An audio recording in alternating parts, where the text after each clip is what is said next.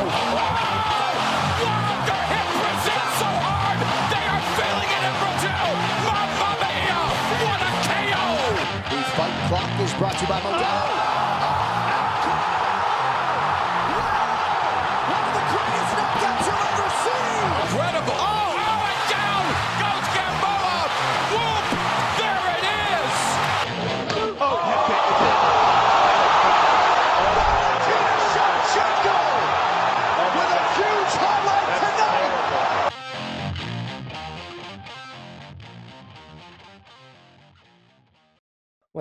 Welcome back to Throwing Hands. Dan and I will be previewing Fight Night Thompson versus Neal. Last fight night of the year, last preview of the year.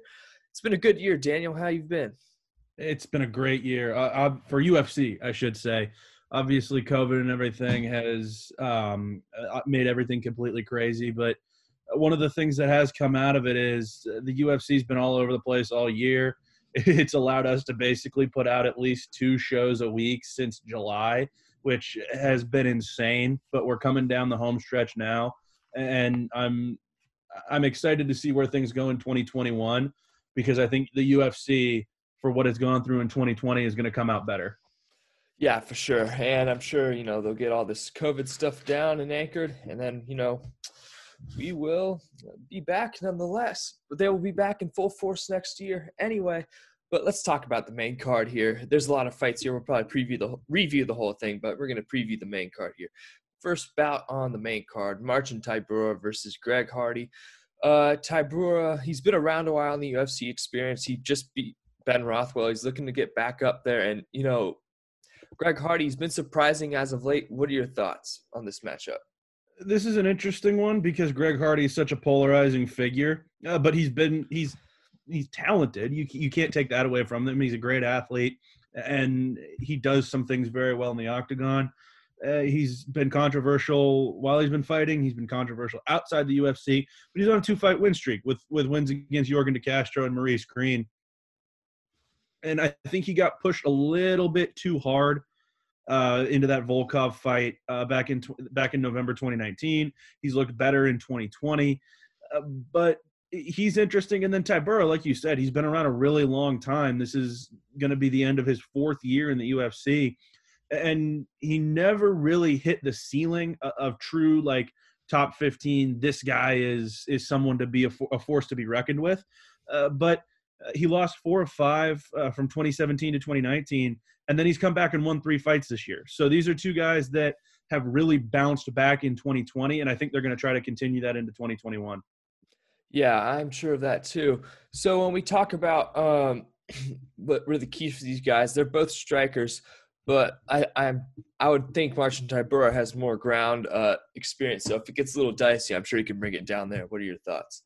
I think so. I think that's that's the key for him is is taking to the ground because Hardy is uh, so much of a striker and not much else. So if Tybura takes this to the ground, he's got six mission wins. That that's going to be a big step for him. Alrighty then. So predictions. Um, I think Hardy wins this one. Honestly, he's been on a roll as of late. You know, he's got two wins in a row over some decent opponents. I think he takes this one. What do you think? I agree with you on that. I think Greg Hardy is going to keep it rolling, finish off 2020 on a high note, and carry it over into 2021. All right, to the next event of the evening: Marlon Moraes versus Rob Font. Rob Font looking to get back into contention here as he has fallen off a little bit late, but you know, Rob Font, sneaky submission game, great striking. Marlon Moraes, fantastic striking. This this this could be this is a fight of night contender for me. What do you have to say about this bout? I think so, and I think Marlon Moraes uh, is going to come out hungry. I know he lost to Corey Sandhagen, but uh, he was right in that conversation for for the bantamweight title earlier in 2020 when everything was kind of getting crazy in that division. Uh, and it's settled down a little bit more. And I think he was overlooked at the time, but then he came out and lost to Sandhagen. So uh, you look you look at this fight, you've got Rob Font who has fallen off a little bit, but he's still 17 and four, and he's won two fights in a row. It's just he's only fought essentially three times in the last two years. So you're looking for him to get back on track. Uh, he beat Ricky Simon over a year ago now, and now he's going to try to come back out against Marlon Moraes, who uh, has had a little bit of trouble in the last couple of years. His last two of three, but they were to Cejudo and Sandhagen. That sandwiched around a win over uh, over Jose Aldo last year. Uh, so these two guys can go. They just haven't fought very often. So I'm not necessarily sure what we're going to see out of these two. I just know Marlon Moraes is going to come out hungry because he's trying to reestablish himself as a guy at the top of that division, even though he's ranked third. He's a little bit further behind in the pecking order than that. And then Rob Font uh, is coming off over a year off, and it was a fight of the night uh, in that win over Ricky Simon that he pulled off. So I think Rob Font's going to come out. These two guys are going to go at each other for however long this fight goes. I agree with you. This is probably my prediction for fight of the night. Yeah. And so when we talk about these guys, you know, both mainly strikers, but they both have decent submission game. So this fight could go anywhere. And what they're both very similar to an extent, in my opinion. So I think Rob Font uses his hands a little more compared to Rice's kicks. So Rice needs to use kicks because he is at a reach disadvantage. So what are your keys for this matchup? I would agree. I, I think this is a pretty even matched fight. Uh, like you said, the striking mix is a little bit different. Uh, but if Moraes can keep distance with some kicks and then use that to set up the rest of his game, I think he'll be in pretty good shape. All righty, predictions. I think I think Moraes gets back on track here. I think this is a big step up for Rob Font, uh, especially you know after the Ricky Simon fight, and it's been over a year, and I'm sure this fight just came together because they both needed somebody to fight. What do you think? Yeah, I think it's going to be a win for uh, for Marlon Moraes as well, and I think he probably does it by submission personally. All righty. Uh, predict. Uh, not predictions. The next bout. Michel Pereira Lima versus Khaos Williams. This will be the most violent fight of the night.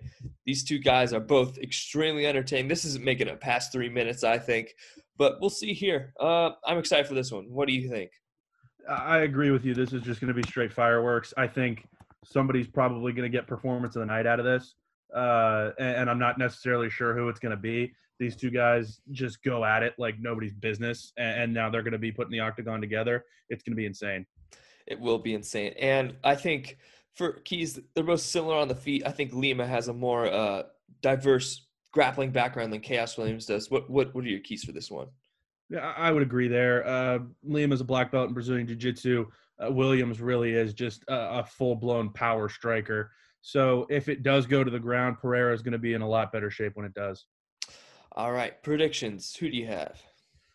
This is tough. I, I think oh man, I, I don't know what to say about this fight because it's going to be honestly a matter of just who knocks the other guy's head off first. Uh, but I think personally, looking at what they've done recently, I've got to go with Khaos Williams. He's 11 and 1. He's coming up on his third fight in the UFC with this one, his third fight of 2020, and he's looked great in his first couple. He hasn't had a fight go longer than a minute this year, and I don't think that's going to change. Yeah, I think I think uh, Lima's antics will get him into some trouble. You know, he slapped uh, his last opponent a couple times, and I think you know he just likes to mess around in there sometimes. I think with Khaos Williams, that's too dangerous. But I think that gets Lima's head. I think Khaos gets the win by knockout. Alrighty, to the co-main event of the evening: Chito Vera versus Jose Aldo. Uh, Jose Aldo coming off of a, a big loss against Petr Yan, and Marlon Vera coming off a big win against uh, Sugar Sean O'Malley. Marlon Vera can do it anywhere. Jose Aldo, he underrated grappling, but he mainly gets you with those kicks. What are your thoughts on this uh, intriguing matchup? I don't want to say that this is a must win for Aldo, but it's kind of a must win when it comes to him staying relevant for the title because nobody thought he deserved that shot against Petr Yan. Well, it wasn't a shot against Petr Yan; it was a shot for the vacant uh, bantamweight championship. Nobody thought he deserved that. Everybody knew that they made that fight just for for monetary purposes.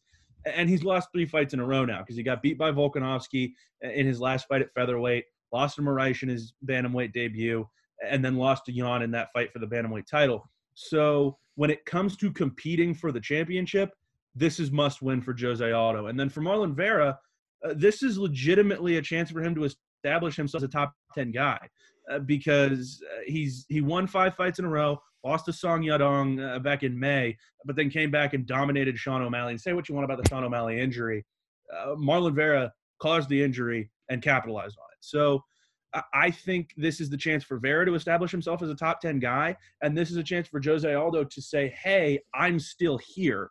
So this is this is an important fight for both of these guys. I love Chito Vera. I love what he does, and Jose Aldo is a complete legend. I'm going to be paying really close attention when this fight comes on. Oh, for sure. So let's talk about um, keys to the to the match here for, every, for both of these guys. They're both very similar when it comes to uh, dimensions, leg reach, reach. But I think Marlon Vera, I think Jose Aldo has the advantage on the on the feet here with his kick. So I think Vera might want to try and take this to the ground and work some submissions. But Jose Aldo's submission, uh, defensive submission game is very good. So what are your keys for this one? I think so. I, think it's going to be a matter of uh, who controls the fight early. I think who controls pace in the first round is going to who's is going who's going to control it for all three rounds. Uh, Aldo's just, of course, a, a, master of what he does. He's a master of, uh, I guess you could say, what's the word? What's what's even the word I'm looking for? Of of imposing his will against his opponent is I guess I guess what I'm trying to say. He's a master of making fights into what he wants to make them. That's why he's so good at what he does. That's why uh, even at the age of 34, uh, he's considered one of the best fighters in the world. So I think that's what Aldo is going to have to do. And then Vera, it's going to be doing that as well. It's going to be outdoing what Jose Aldo does so well, which is tough. But I think Marlon Vera has proven in the fights that he's won, particularly recently, that that's something he that he excels at as well. Well said, my man. All right, two predictions. Who do you have? This is tough because Aldo's a legend, but I think this is Marlon Vera's time. You saw him after that Sean O'Malley fight, and you saw how motivated this guy is. He's never been finished, which I think is going to be big in this fight uh, because the last, uh, let, let me say this. Um, Jose Aldo has not won a fight by decision since 2016. His last two wins against Jeremy Stephens and Renato Moicano have both been by TKO, and they've both been early in fights. So I think Marlon Vera is going to win this one, and I think he's going to win it by decision. That's that's what I'll go with because Aldo has not uh, won a fight by decision since 2016, and Marlon Vera has never been finished. I'm going to agree with everything you said there. I think Vera gets it by decision too. All right, to the main event of the evening was supposed to be uh Chimaev versus uh oh what's his face? I Leon Edwards. There we go. But I don't think we can ask for a better one to end the year off. Stephen Thompson versus Geoff Neal. Geoff Neal, jiu-jitsu guy, but he's been working with his hands a little more in the past few fights. And Stephen Thompson, we all know who he is. He's probably he might be the best karate guy to ever come in the UFC. He's so refined. What are your thoughts on this matchup? Uh, this is going to be a really interesting fight because it's going to we're going to have to figure out what Geoff Neal is going to look like. I mean, uh, this guy was in the hospital with, with sepsis. He was in bad, bad shape uh, just leading up to his fight against Neil Magny that was supposed to happen back in August. Uh, but here he is just a few months later, uh, prepping to fight Stephen Thompson in a main event. He's extremely talented. He's 13 and 2, but he hasn't fought in a year now. So here we go. We're going to see what Geoff Neal is. I think he's had enough time to prep. He's had enough time to get himself together for this fight. But I think the story of what happens here is going to be what does Geoff Neal look like when he steps into the octagon? Because if he's not ready for Wonder Boy, he's going to get flattened. Yeah, I have to agree with you there. Uh, so when we let's go to keys here. I think I think Stephen Thompson's just too refined on the feet for Geoff Neal. Although Geoff Neal's hands have gotten better over the past couple years, I think I think Stephen Thompson's uh, refined touch is way too much. So I think Geoff Neal's best option is to take it to the ground and work something. What do you have to say? I would have to agree with that. I think Neal is going to be uh, in his best scenario when this fight goes to the ground. He's by no means a superstar or uh, just an absolute legend on the ground. He's a blue belt in Brazilian Jiu-Jitsu. That's more than that's more than uh, Thompson can say. So, uh, well, Thompson's a brown belt. So what am I what am I talking about? But when you when you actually get into the octagon, it, it's Neal that I think has proven more on the ground. Uh, so in that case, I think that's that's where he's going to have the advantage. Neither one of these guys are big submission fighters, but I think if Neal can dirty it up a little bit more and not let Thompson just turn this into a straight striking match, then I think he's going to have the advantage. Yeah, for sure. I, when, when I said jiu-jitsu at the beginning, I meant grappling. He, I think he has decent wrestling too. So that I was trying. That's what I was trying to get at. But anyway, predictions. Who you got? this is tough because you've got Geoff Neal who's 30, but he's still on his way up right now at 13 and 2. He's on a seven fight win streak. uh, going back to his time in LFA and then on the contender series as well. Five straight in the UFC. And then Stephen Thompson, of course, is like you said, one of the best karate fighters we've ever seen in the UFC. He's lost two of three. They were Anthony Pettis and Darren Till, but he still lost two of three. I think Geoff Neal is going to be motivated coming into this fight. He's not had the opportunity to fight in, in 2020, even though he very clearly has wanted to. And I think he's going to take this one. Mm, I'm gonna have to deviate, my man. Um, I think Stephen Thompson takes this one. I think I, this is just a huge step up for Geoff Neal. I think so. I think Stephen Thompson takes this one, but I think Geoff Neal will come back out better on the on the other end of the loss. But anyway, you can't go wrong with anything we said there. All right, any news you got? Let's let's see, because I have not had the opportunity to really be looking at the hot headlines through the last couple of days. Everything's kind of slowing down at the end of the year, and for good reason, because the UFC is going to be wrapping up for 2020 on on Saturday. But there's there's always some kind of news. Um, Junior Dos Santos is is screaming about an illegal elbow in the Ciryl Gane fight, which, dude, you're coming down the back end of your career. Get over it. You lost. Yeah. Let's be honest here. Um, Corey Sandhagen versus Frankly, Frankie Edgar is being finalized February 6th. They have both verbally agreed to the fight. Uh, I'm I'm game for that. Yeah. Um, the the medical suspensions have come down from uh, 256, which there's a lot of long suspensions coming out of this potentially. Um, Brandon Moreno has to have um, an MRI of his shoulder and an X-ray of his forearm, and if he's not cleared from that, he's out until June. Oh. Um, Tony Ferguson has to have an MRI of his elbow. He's out until June if he's not cleared of that. Um, same with Mackenzie Dern. She has to have a CT scan for a nasal fracture and an X-ray of a hand. Uh, so if that's positive, then she's out until June. There's there's a lot of people coming out of this. Cub Swanson, the same deal, potentially a broken hand. So uh, there's a lot of injuries coming away from this uh, that may people out until the midsummer. Damn, that's a lot. That's a lot. Yeah. Jeez, that's nuts. Uh, yeah, not, not much else. Uh, anything else you got?